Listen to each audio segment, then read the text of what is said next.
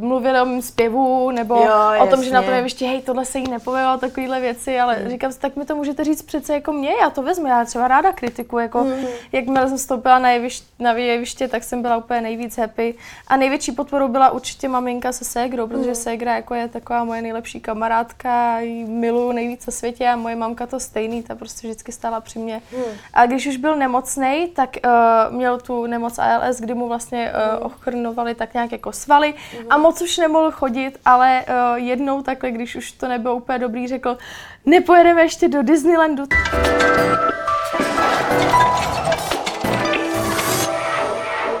Dobrý den, já jsem Karolina a v dnešním pořadu Extra host bych ráda přivítala herečku a zpěvačku Natálii Grossovou.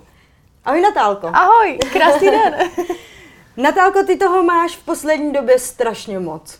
Pořád se kolem tebe něco děje, zpíváš, děláš vlastní hudbu, hraješ, do toho ještě studuješ, jak to všechno zvládáš, prosím tě.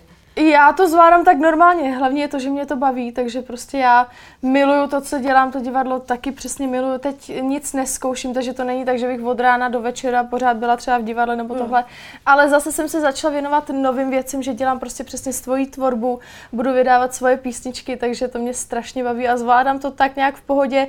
Školu tam nechodím až tolik, jak bych měla, ale snažím se prostě to doplňovat jinak. Po maturitě už mám, takže prostě doplňuju vždycky úkoly nebo tam zaběhnu si dopsat testy, když můžu a jako tak nějak se to dá skloubit dohromady, no. Zatím zvládám, zatím žiju. Ty jsi vlastně vystudovala konzervatoř Jaroslava Ježka, je to ano, tak? Ano. Teďka jsi na Mezinárodní konzervatoři a tam jsi taky v nějakým jako speciálním oboru? Muzikál. Jo, muzikálový zpěv. A tam jsem šla i z toho důvodu, že prostě tam oni podporují to, když chcete dělat v divadle, že podporují i to, že třeba chybíte kvůli tomu, že děláte tu práci vlastně, kterou studujete, což je jako strašně fajn. No a od kolika let ty vlastně už se věnuješ divadlu a umění?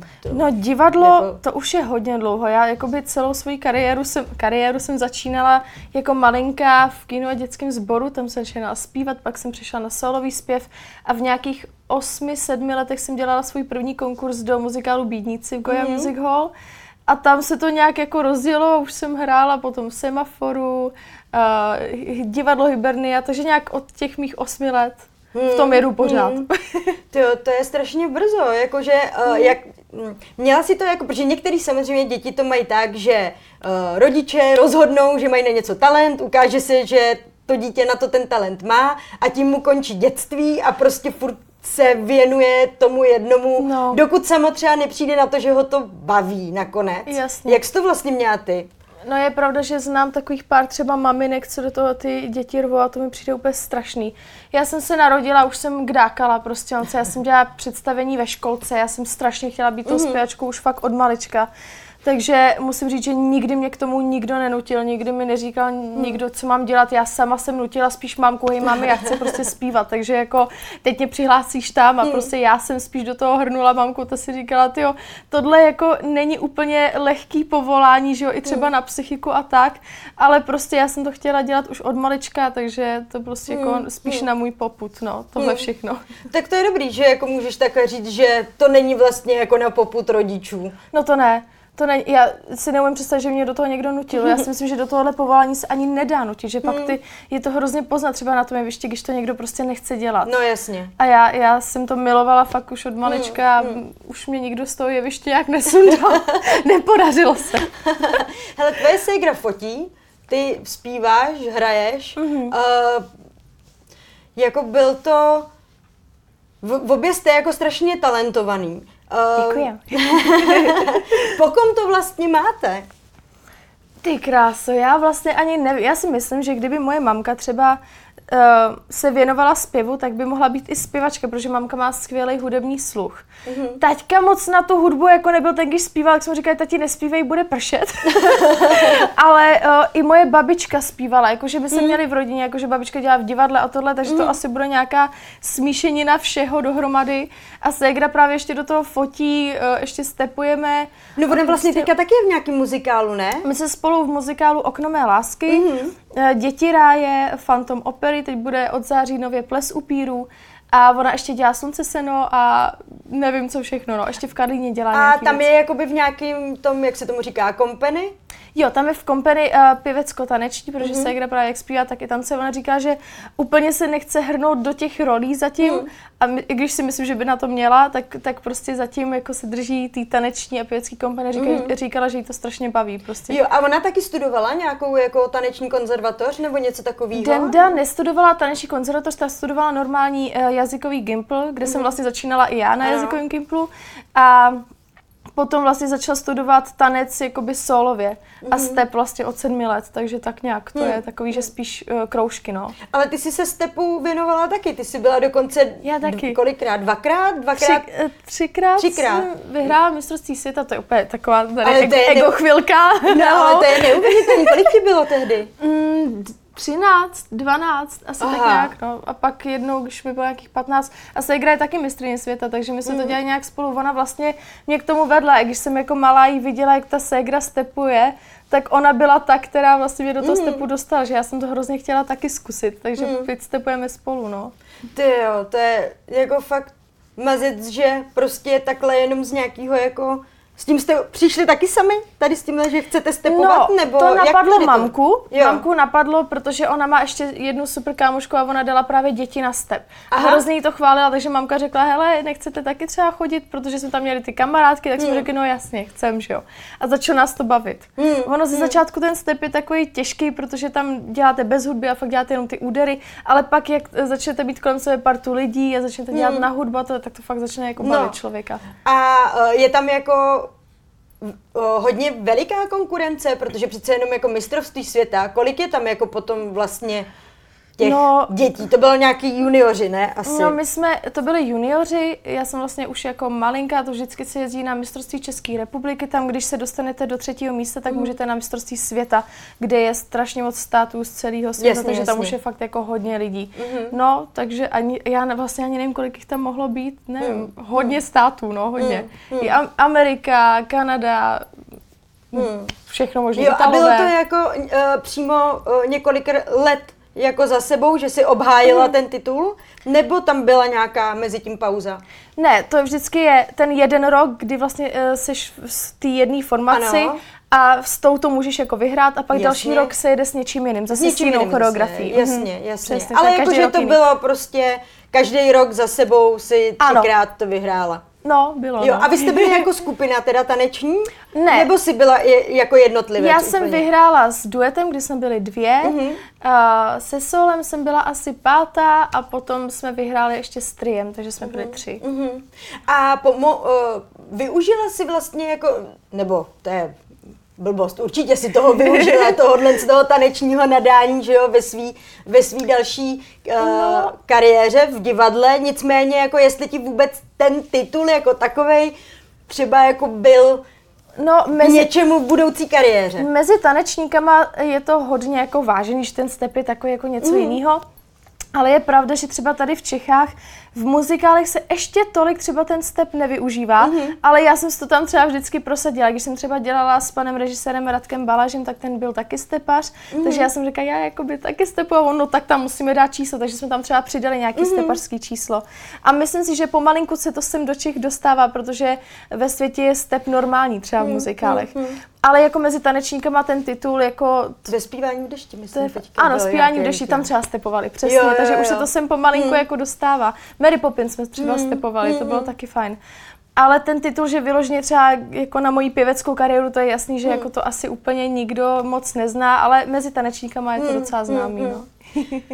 A jako potom přišlo období, kdy si fakt jako si radši vybrala teda ten zpěv a už si na ten step neměla čas? Nebo se tomu nějak jako kromě teda toho, když hraješ jako v divadle a máš tam to stepový číslo, tak jako že se pak už neměla čas tomu věnovat dál? No, já jsem vždycky měla ten zpěv jako prioritu, takže potom, když přišly další a další příležitosti, třeba moje první hlavní role v Plesu upíru, tak už jsem na to neměla tolik času. Takže jsem to spíš dělala jako bokově, že jsem třeba brala nějaký soukromý lekce stepu a nedělala jsem to už tak naplno, nesoutěžila jsem, doteď vlastně nesoutěžím, chtěla bych se do toho třeba zase časem vrátit, ale prostě ten zpěv je pro mě prioritou a tomu se chci teď věnovat vlastně úplně nejvíc naplno. A i se chci trošku dostat z toho, že nechci, aby mě lidi brali třeba jenom jako muzikálovou zpěvačku a herečku, ale chci, aby lidi prostě znali víc moji tvorbu, protože přeci jenom v muzikálech hraješ pořád roli někoho, pořád jako nejseš to sám za sebe. Mě to baví, já rozhodně si nechci vzdát muzikálu, já to miluju. Ale vlastně v té hudbě můžu prozradit kousek toho svého já a psát jako o mém životě a o svém příběhu, což mě začalo teď strašně bavit, no.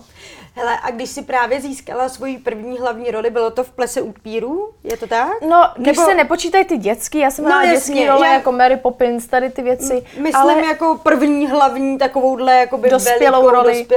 To bylo v Plese upírů, no. A jaký vlastně to byl pocit strčit do kapsy jako při konkurzu hodně jako mnohem třeba starších nebo zkušenějších ještě jako hereček? No takhle, já spoustu lidí samozřejmě říkalo takové ty věci, jako že to je protekčně a že prostě tam mám jako známosti a takovéhle věci, což mě teda docela dost mrzelo. Každý má někde známosti, ne? Jasně, ale já tohle potřebuji vyvrátit, protože u tady těch titulů, jako světoznámých, to musí schvalovat přímo jakoby ti autoři, co to dělali, ten muzikál. Takže oni posílali. Zahraniční autoři to musí. Ano, lidi, co mě absolutně neznají. Takže já jsem musela nahrát video, jak já zpívám, a muselo se to posílat do zahraničí, kde mě schvalovali. Takže to nebylo tak, že bych prostě tady v Čechách jako řekla, hej, jako já jsem Natália Grossová, prosím, vezměte mě do muzikálu, tak to prostě vůbec nechodí a ty lidi si to někdy neuvědomují, když to říkají. A takže jakoby takhle to bylo, bylo to docela i těžký konkurs.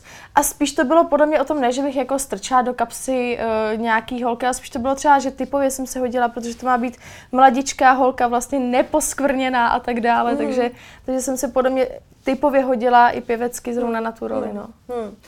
A přece jenom jako herecká branže je taková, že, nebo jako i vlastně, no, asi jakákoliv branže, ale přece jenom jako ta konkurence a ta soupeřivost a zvlášť mezi ženskýma je tam určitě jako velká.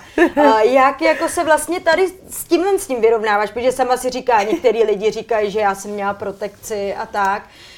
Musí to být třeba jako někdy v šatně nepříjemná atmosféra, ne? Nebo prostě nepocítíš nic a pak se to dozvíš, že se to šuškalo. To je právě možná ještě horší, než když vám to člověk řekne do očí. No, určitě párkrát jsem se setkala prostě s lidma, se kterýma jsem si nesedla, když to řeknu takhle hezky.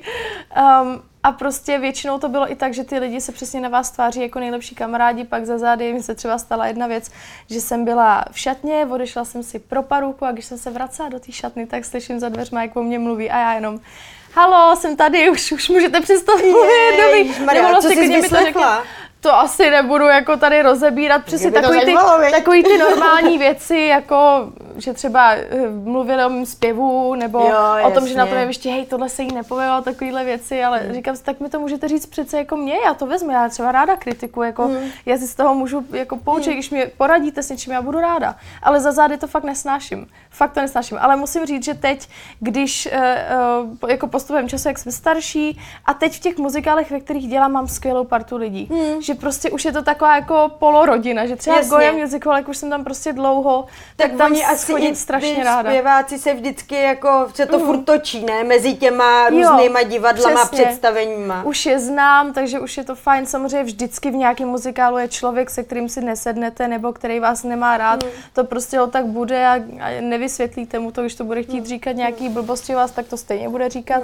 Ale teď musím říct, musím zaklepat, že prostě máme skvělou partu lidí a že jsem úplně mega spokojená s tím, jako kde jsem, no.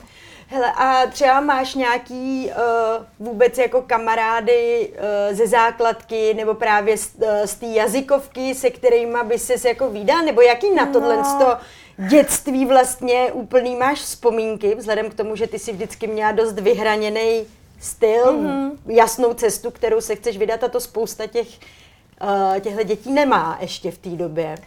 No, já teď nevím, jestli to jako mám otvírat nebo ne, ale já moc budu neměla, ráda, když budeš co nejotevřenější. Tak buďme upřímní, já jsem neměla úplně fajn jakoby ve škole partu nikdy. Mě nikdy moc nebrali a když jsem zrovna třeba byla na gymplu, tak jsem zažila i třeba šikanu, která teda jako to nebylo úplně fajn, přesně asi z toho důvodu, že já jsem dělala i něco mimo tu školu, ty ostatní ne, takže asi nějaká závist nebo nevím, proč to bylo. A jak se to projevovalo? ta šikana? No, to bylo takový to psychický, že prostě já jsem byla totálně vyvržená z té party, já jsem tam byla ten jedinec, který se absolutně s nikým jakoby nebavil. Takový ty blbosti, že jdete na oběd, oni sedí v kroužku, je tam jedno místo, chcete si k ním sednout, oni všichni jakože ne, běž si sednout jako jiná. Jo, to známe z těch teenage seriálů tady tohle. Ale to přesně jako jsem jako zažila. To bylo takový strašně, ono vlastně jako teď, jako já, dospěla, abych se za sebe postavila, abych byla v pohodě. Teď mě by to nic neudělalo, protože už jsem nějakým způsobem obrněná, ale jak jsem byla malá, neuměla jsem se bránit a byla jsem tak, mě fakt jako strašně mrzelo, že mě vlastně neberou do toho kolektivu. Hrozně jsem se snažila být na všechny hodná a i tak prostě to nestačilo a i pak jako s mamkou se to řešilo, ale to, jako, to bylo takový jako nepříjemný. Pak jsem vlastně chodila na ješkárnu, kde tam nebyla šikana, tam jsme měli v pohodě partu, ale taky jsem si vždycky připadala prostě jako takový ten vyčleněný človíček, který prostě nepasuje do té party. A myslíš, že to třeba bylo kvůli tomu, že jsi měla už tehdy mnohem víc jako pracovních zakázek, než ty tvoji spolužáci, studenti? Jako asi si myslím, že možná to tak bude. Přesně jak mluvíme tady o té závisti mezi těma zpěvačkama a tak tam bylo, že jo, hodně zpěvaček, hodně lidí, co se snažili být úspěšní v té hudbě a třeba já už jsem něco měla za sebou, tak mi to možná záviděli, nevím. Ale teď musím říct, že na téhle škole, kde jsem, tam jsou skvělí lidi a tam je to jako hrozně fajn. A možná je to i tím, že já už třeba z toho nic moc nedělám, no. A kdo ti v té době jako byl největší oporou? Asi máma se ségrou? Rozhodně. A vybila ses potom v divadle z toho? Nemohlo to třeba jakoby ovlivnit vlastně ten psychický stav? Nemohl potom jako ovlivnit tvůj výkon na jevišti? To asi ne. Ale moje sebevědomí třeba jo, takže jako já jsem se cítila jako taková jako divná a tohle, ale pak samozřejmě vždycky na jevišti to opadlo a já, jakmile jsem vstoupila na jeviště, tak jsem byla úplně nejvíc happy a největší podporou byla určitě maminka se ségrou, protože ségra jako je taková moje nejlepší kamarádka, ji miluju nejvíc na světě a moje mamka to stejný, ta prostě vždycky stála při mě. A máme krásný vztahy v rodině, za což jsem fakt jako nesmírně vděčná, no. Jo, vy vlastně se ségrou hodně cestujete. Často býváte označovaný za takovou zlatou mládež. A jak jako vlastně se vyrovnáváš s nějakýma hejtama na tvoji nebo vaší se ségrou jako osobu? Jak tady tohle zvládáte? Protože vím, že toho jako není příliš málo. Není, no. Já vlastně takhle, já si myslím, že je úplná blbost říkat to, že mi to nic nedělá, že si z toho nic nedělám, že prostě komentáře nečtu. Já si myslím, že ty lidi, co to říkají, tak trošku kecají, když to řeknu takhle blbě. Ne, prostě každýho si myslím, že to trošku vezme, když si přečte o sobě něco prostě fakt hnusného nebo lži. Chcete to vyvrátit, ale prostě ty lidi to stejně budou říkat, protože oni to ví nejlíp, protože to vyšlo v bulváru, tak to musí být pravda, že jo? Hodně často to tak bývá, ale už je to takový, že spíš třeba se snažím z toho dělat srandu, nebo si o tom pokecám právě s mamkou, se ségrou. Spíš si z toho uděláme jako legraci a jdeme dál, no. Ale spíš mě mrzí, když třeba píšou komentáře jako o ségře, nebo o mamce, nebo třeba o tátovi, tak to jako, to jako mě hrozně vadí. Na mě, já už jsem jako na špatný komentáře, na mě jsem jako tak nějak zvyklá, ale když píšou o mojí rodině, tak to jako ne. Jo. To mě jako vadí. A už jsi se někdy třeba jako k tomu na Instagramu jako vyloženě, protože vím, že třeba některý influencerky nebo tak dělají, že já nevím, přijdou jim fakt hnusný komentáře, oni to potom zveřejnějí a ještě to jakoby řeší vlastně jako online. No, ty moc takovýhle věci neděláš, co? Já bych musela řešit fakt jako každý den, denodenně nějaký špatný komentáře, to už jako přemýšlela jsem, že udělám třeba vyjádření ke špatným komentářím k mému tátovi, protože prostě lidi fakt absolutně si neumí představit, jaký to je vyrůstat prostě v rodině expremiéra. Já jako malá už jsem prostě furt třeba chodila se strejdama, s ochrankou a tohle, to lidi vůbec jako třeba neví, jaký to je. Pak samozřejmě ta nemoc a tady to vůbec to neumím představit. A i tak budou třeba jako na mě házet, na tátu házet špínu, i když je třeba prostě několik let po smrti. To mě fakt jako hrozně mrzí. Strašně to vadí. Takže jsem přemýšlela na tohle udělat nějaký vyjadřovací video, ale prostě pak jsem si řekla, že to je vlastně zbytečný, že lidi, co mě znají a znají moji rodinu, tak ví, jací jsme, udělali si obrázek podle toho, jako jací jsme a snažíme se být fakt pokorní, hodní. Já se opravdu na tohle dávám pozor. A když mě neznají a budou o mě mluvit nějaký bláboli, tak ať mluví, no. Takhle říkáš, jako malá jsem vyrůstala, vlastně chodila jsem s ochrankou. No. Jak jako vlastně vzpomínáš na toho tatínka, jako na tátu, který byl doma, protože on byl, že jo, vrcholový politik a no. asi zřejmě jako, nebo z toho by se dalo usuzovat, že na tu rodinu až tolik času neměl. Tak samozřejmě, že já, když jsem byla jako úplně maličká, tak zrovna táta byl na tom nejvyšším bodě, jestli to tak můžu říct. Takže nebyl doma tak často, ale když jsem vyrůstala, tak pak už doma byl a já na něj vzpomínám v tom nejlepším. Jako já, kdyby lidi věděli, jaký byl prostě vtipný, jak se nám věnoval, jak s náma hrál hry, jak byl prostě úplně normální člověk, tak asi třeba i změní názor těch hejtři, protože já jsem na tátu pyšná a myslím si, že to byl ten nejlepší táta, kterýho jsem mohla mít. A jaká je třeba taková tvoje nejsilnější vzpomínka na tátu z těch hezkých? Asi na Disneyland, protože to je taková moje srdcovka. Jo, to pak ještě řeknu o té Arielce, kterou teď můžu dabovat, to je taky taková pro mě celkově jako srdcovka. Táta miloval Disneyho, miloval všechny ty pohádky a když už byl nemocnej, tyjo, ježišmarja, já mluvím také poprý jako o tady těch věcech takhle veřejně, a když už byl nemocnej, tak měl tu nemoc ALS, kdy mu vlastně ochrnovali tak nějak jako svaly a moc už nemohl chodit, ale jednou takhle, když už to nebylo úplně dobrý, řekl, nepojedeme ještě do Disneylandu, takže my ještě jsme tátu vlastně brali do Disneylandu, protože chtěl, takže jsme ho jako tam vozili a miloval to tam. Takže asi pro mě ta nejvíc srdíčková vzpomínka, ono jich bylo strašně moc, je asi ten poslední Disneyland, kdy jsme tam jako s ním procházeli a ty pohádky a tohle, to bylo prostě takový krásný, no. Hele, a byl třeba někdy jako přísnej? Přece jenom 3 holky doma, teď jste se tam hádali, uměl bouchnout do stolu? No, já musím říct, že tam byl docela flegmouš, že byl fakt takový klidnej. Moje mamka je víc cholerická, že třeba mamka umí jako víc dupnout, ale je strašně fajn, takže jako my teď už máme takový kamarádský vztah s mamčou.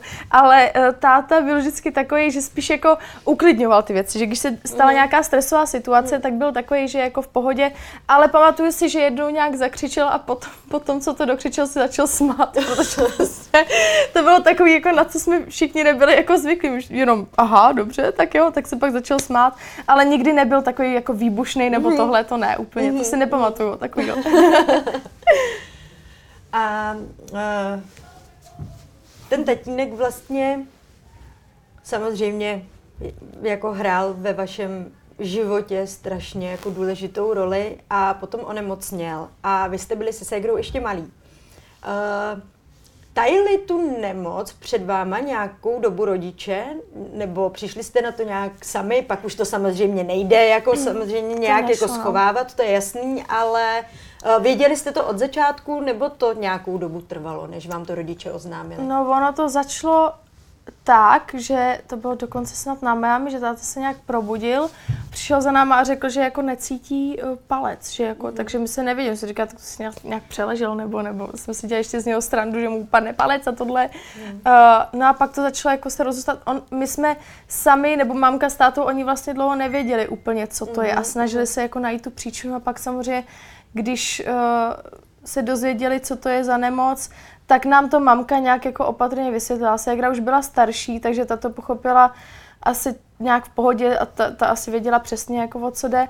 Ale mě bylo 12, takže mamka mi to vysvětlila jako tak nějak, o co jde a co se bude dít, takže že to může skončit tak a tak, že abych na to byla tak nějak připravená, no. A na to není žádná léčba? Nebo není, bohužel, ještě. Není. Jako... Takže jakoby vlastně, když to řeknu, to možná bude znít jako necitlivě, ale že ten konec je vlastně nevyhnutelný, nedá se to zastavit nějak. Nebo... Nevím, jestli třeba teď už něco vymýšlí doktoři, já doufám a doufám, že se o tom bude mluvit víc, protože tahle nemoc je taková, já znám třeba spoustu lidí, co mi psalo, jakože v mojí rodině je tahle nemoc, nevíte, co s tím, prostě jako zatím na to prostě lék není, tak doufám, že se o tom bude mluvit a třeba se do budoucna nějaký lék vymyslí, ale když to dostal táta, tak žádný lék jako nebyl a myslím si, že zatím ještě na to lék není, no, že třeba se to dá jako udržovat nebo oddalovat, ale ten konec je vlastně tak nějak jistý, no, teď zrovna, no.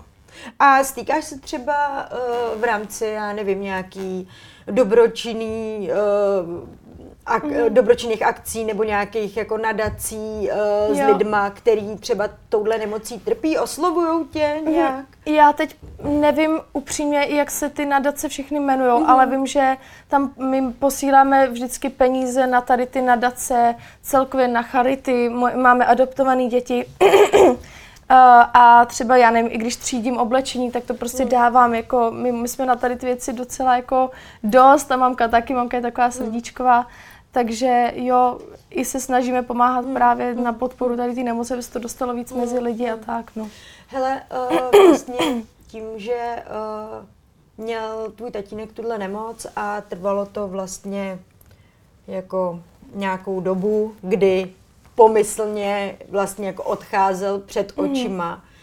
Je to vůbec jako ten odchod toho rodiče, je to něco, na co se může člověk vlastně během té doby připravit, nebo prostě to je, nebo se to nedá? Já si myslím, že si řeknete třeba jako jo, jsem na to připravená, asi vím jako co přijde a vždycky když to přijde, tak vás to prostě semele, to jako nejde úplně se na to připravit, ale samozřejmě člověk musí vědět, že to jako přijde, aby to pak nebyl třeba takovej šok, že prostě já nevím, když má někdo rakovinu nebo tohle někdo fakt v horším stádiu, tak jako se musí vědět to, že prostě to někdy může přijít a počítat s tím, ale já jsem třeba na to, jako já jsem říkala, jako, že jo, že třeba jsem na to tak nějak připravena, samozřejmě, když to přišlo, tak jako jsem zjistila, že nejsem. A to bylo jako strašně, když jsem se to dozvěděla, to bylo jako ve škole, jsem se dělala ve škole a to vám povím takovou jako historku, to třeba i pro ty lidi, co si myslí, jak mám strašně jednoduchý život a tohle, tak mě normálně začaly chodit zprávy na Messengeru, upřímnou soustrast, já jsem absolutně nevěděla, o co jde. Aha. Já jsem se dělala ve škole jako malá 12letá já a začala mi tatínek se má už líp, upřímnou soustrast a tohle a teď já jsem vůbec nedělala, o co jde, takže já jsem se to dozvěděla od lidí z Messengeru, ještě předtím, než jsem se to dozvěděla jako sama já třeba od mojí mamky. Aha. A přijela jsem domů a přijeli jsme autem, tam začali novináři bušit na auto a tohle. Aha. A já jsem vlastně vůbec nevěděla, co jde a dozvěděla jsem se to pak ještě od mojí mamky, ale vlastně strašně vtipný to je to. To musel hrozně jako pocit nějaké jako úzkosti strašný, to ne? Bylo fakt jako hrozný se dozvědět o smrti svého táty zprávama na Messengeru od lidí, který třeba pomalu ani neznáte. Jako to bylo fakt takový nepříjemný, no. No a musela jsi potom, jakoby třeba, chodili jste na nějaký jako rodinný terapie potom, nebo jste se z toho nějak jako vy tři holky vysekávali sami tím, že jste měli jedna druhou? Já musím říct, že nás to strašně semknulo dohromady s mámkou a se ségrou, že jsme fakt ten vztah začali mít ještě pevnější, než jsme měli předtím.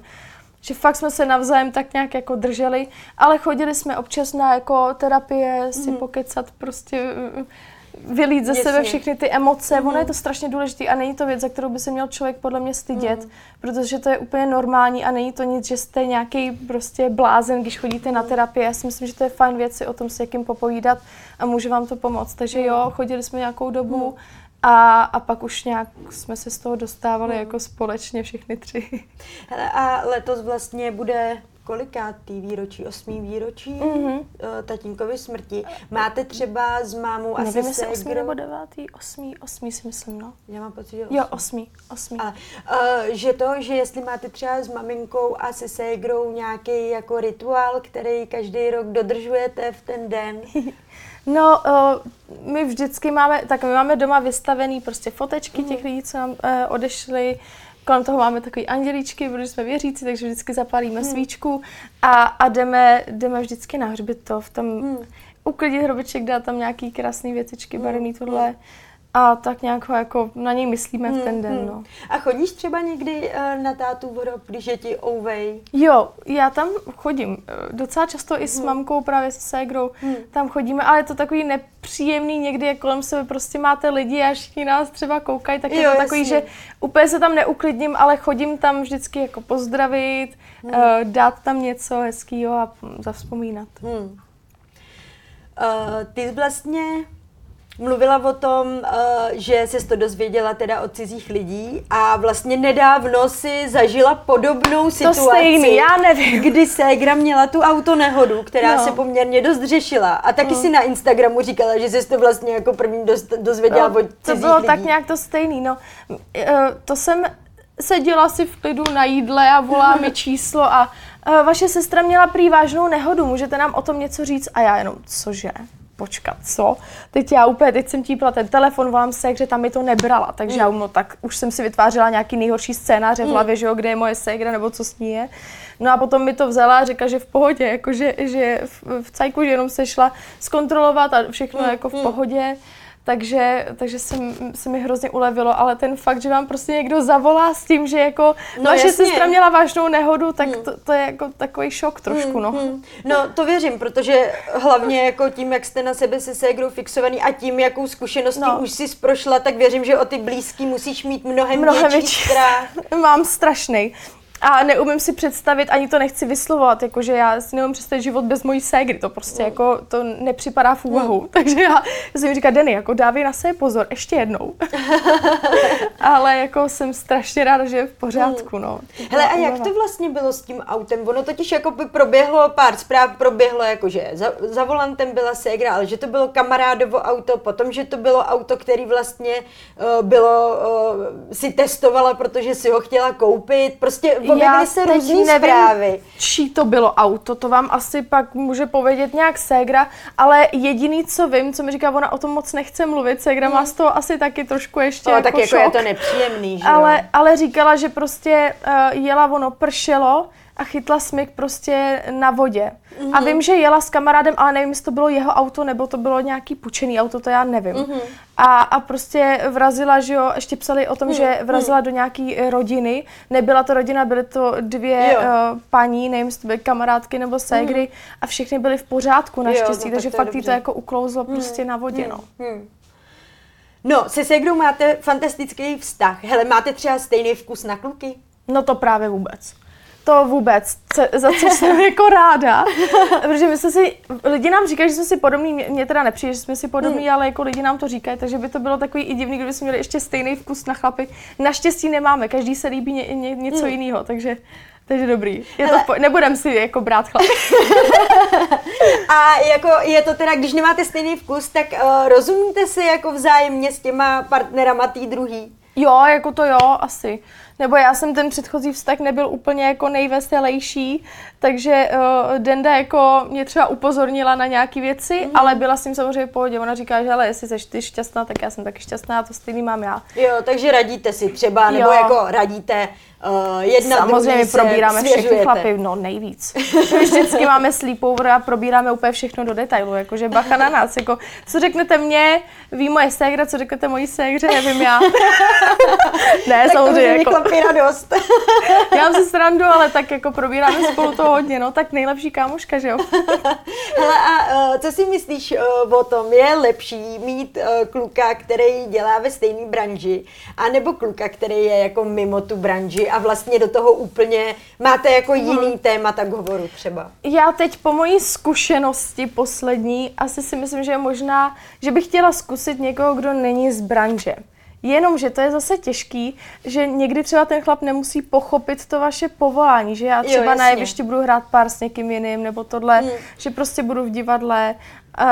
Nemusí to pochopit, takže zase ten člověk z té branže jako vám bude v tom rozumět a to stejný, já prostě miluji umělce, takže u mě je to takový jako těžký, že já prostě miluji, když někdo rozumí té hudby a můžeme prostě si o tom povídat, takže nevím, jestli bych zvládla mít někoho mimo branži, ale chtěla bych to třeba jako zkusit, že prostě někdo jiný, že přece jenom v té branži je to takový velice otevřený a hodně často tam bývá i ta nevěra a tady ty věci a to já už nechci podruhý zažít. Jo, takže tím směřuješ, že zřejmě na tady tomhle tom skončil tvůj poslední vztah. No, skončil, no. Jej, no bohužel. A jak ses to dozvěděla? To je strašně blbý, také říkala, já jsem jednou seděla v pokoji, začala jako pípat telefon, já jsem se podívala do toho telefonu a tam byly jako zprávy s hodně ženskýma, Jo, takže to nebyla jenom třeba jedna 12 nějaká... bylo. Wow, ty jo. Tak já úplně, No to musel být hrozný šok, jak no, hlavně to byl můj první jako pořádný vztah. Aha. Takže jsem z toho byla hodně zklamaná, já jsem to poprvé i odpustila.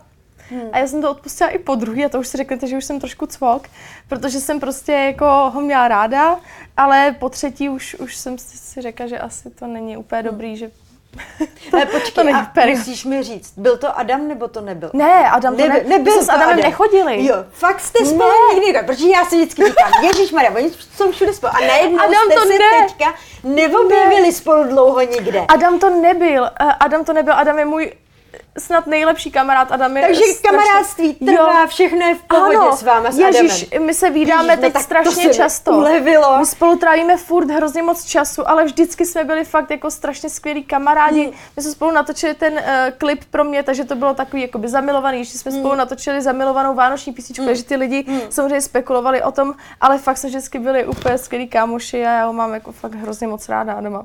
No a co Adam říkal jako na to, co ti přítel proved? Jako neměl třeba chuť mu jít rozbít hubu? Tak první, protože Adam má takový zajímavý humor, tak řekl, to je borec. A říkal, tak ty jsi blbej. Ale ne, pak řekl, že ho to jako mrzí a že samozřejmě tohle se prostě dělat nemá. Hlavně to pak sníží sebevědomí třeba jako mě a tak dále. No takže to je jasný a hlavně jakoby, jak ty to vlastně teda s tím ex-partnerem máš. Musíš se s ním vídat v divadle, nebo naštěstí na sebe nenatrefíte? Ne, já proti němu nechám žádnou zášť, ať se má co nejlíp, já mu přeju jenom to nejlepší. A měl skvělou rodinu, takže jim taky přeju to nejlepší, ale nevídám se s ním, nevím, jestli by to bylo úplně nejlepší, ale on dělá totiž prostě v jiných divadlech, než dělám já. Jo. Takže aspoň takhle, že nemusíte jako se vídat. Ne. Každý večer v divadle, to věřím, že by asi nebylo úplně příjemný. To by nebylo úplně Zažila si to někdy už, že jsi se takhle jakoby třeba do někoho zamilovala a pak jste si nějak to nevyšlo, třeba vídali jste se potom v divadle? No, já jsem těch partnerů za tolik neměla. Já jsem měla, tohle byl vlastně můj první jako vážný vztah a teď jsem od té doby single, protože ještě si to nějak v sobě jako léčím a od té doby jsem single, ale že bych byla vyloženě do někoho zamilovaná nebo něco tam proběhlo a pak bych se s ním musela vídat, to asi úplně ne, že bych jako s někým měla třeba zášť, s ním to ne.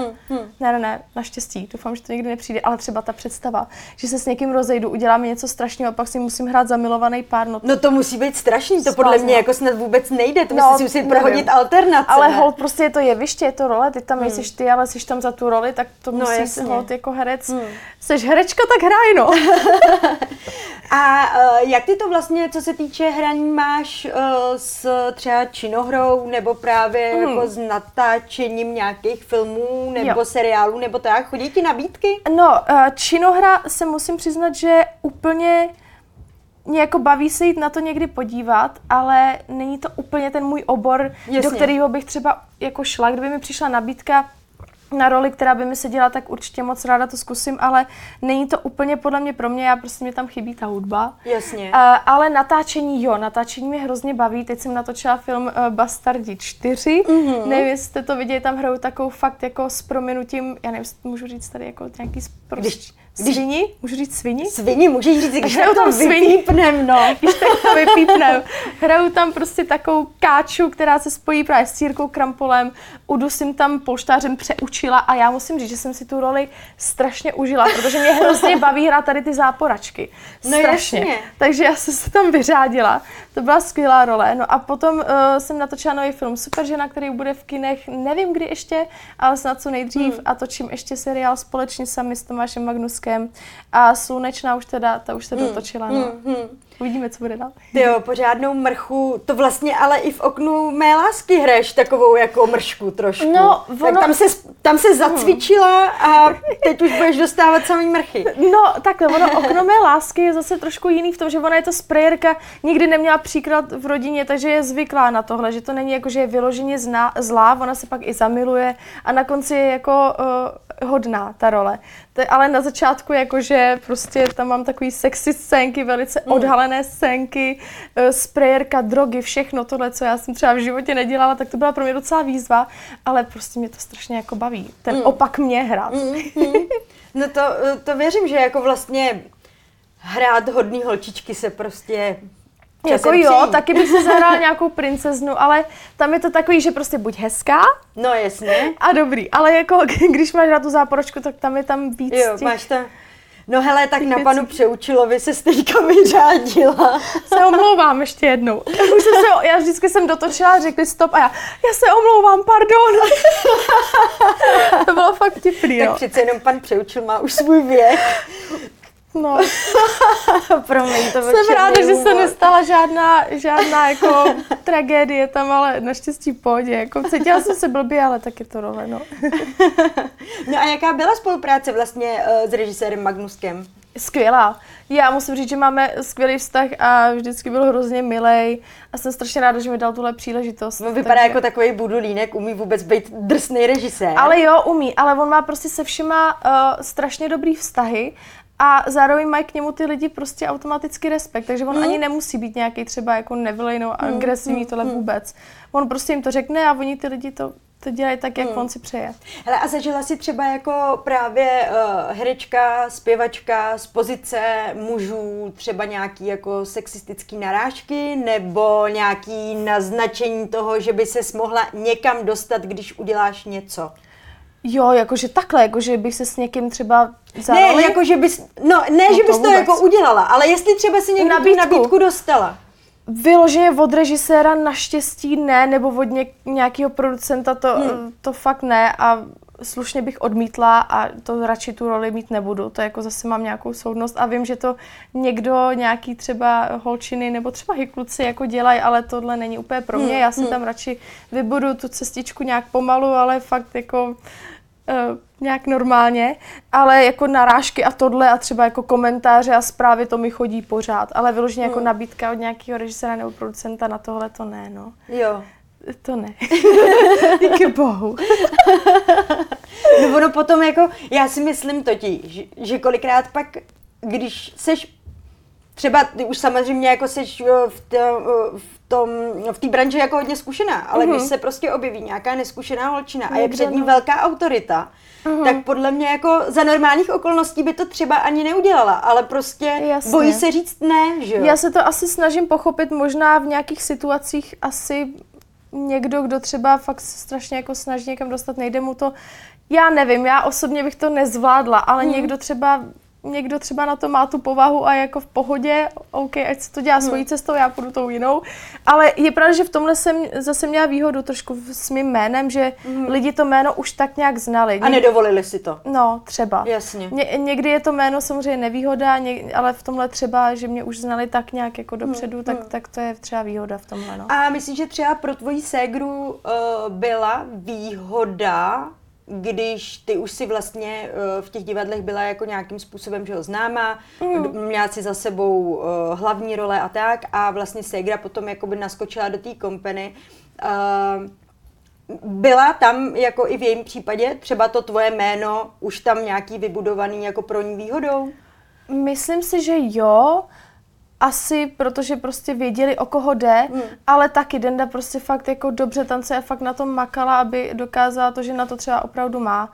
A hlavně ono tady to spíš podle mě funguje na ty role, než na ty kompany, že tam prostě, tam je to fakt jako, že to musí být dokonalý a musí ty lidi fakt umět a to samozřejmě i v těch rolích, ale někdy to bývá tak, že když je někdo s jménem, tak ho dají třeba do té hlavní role.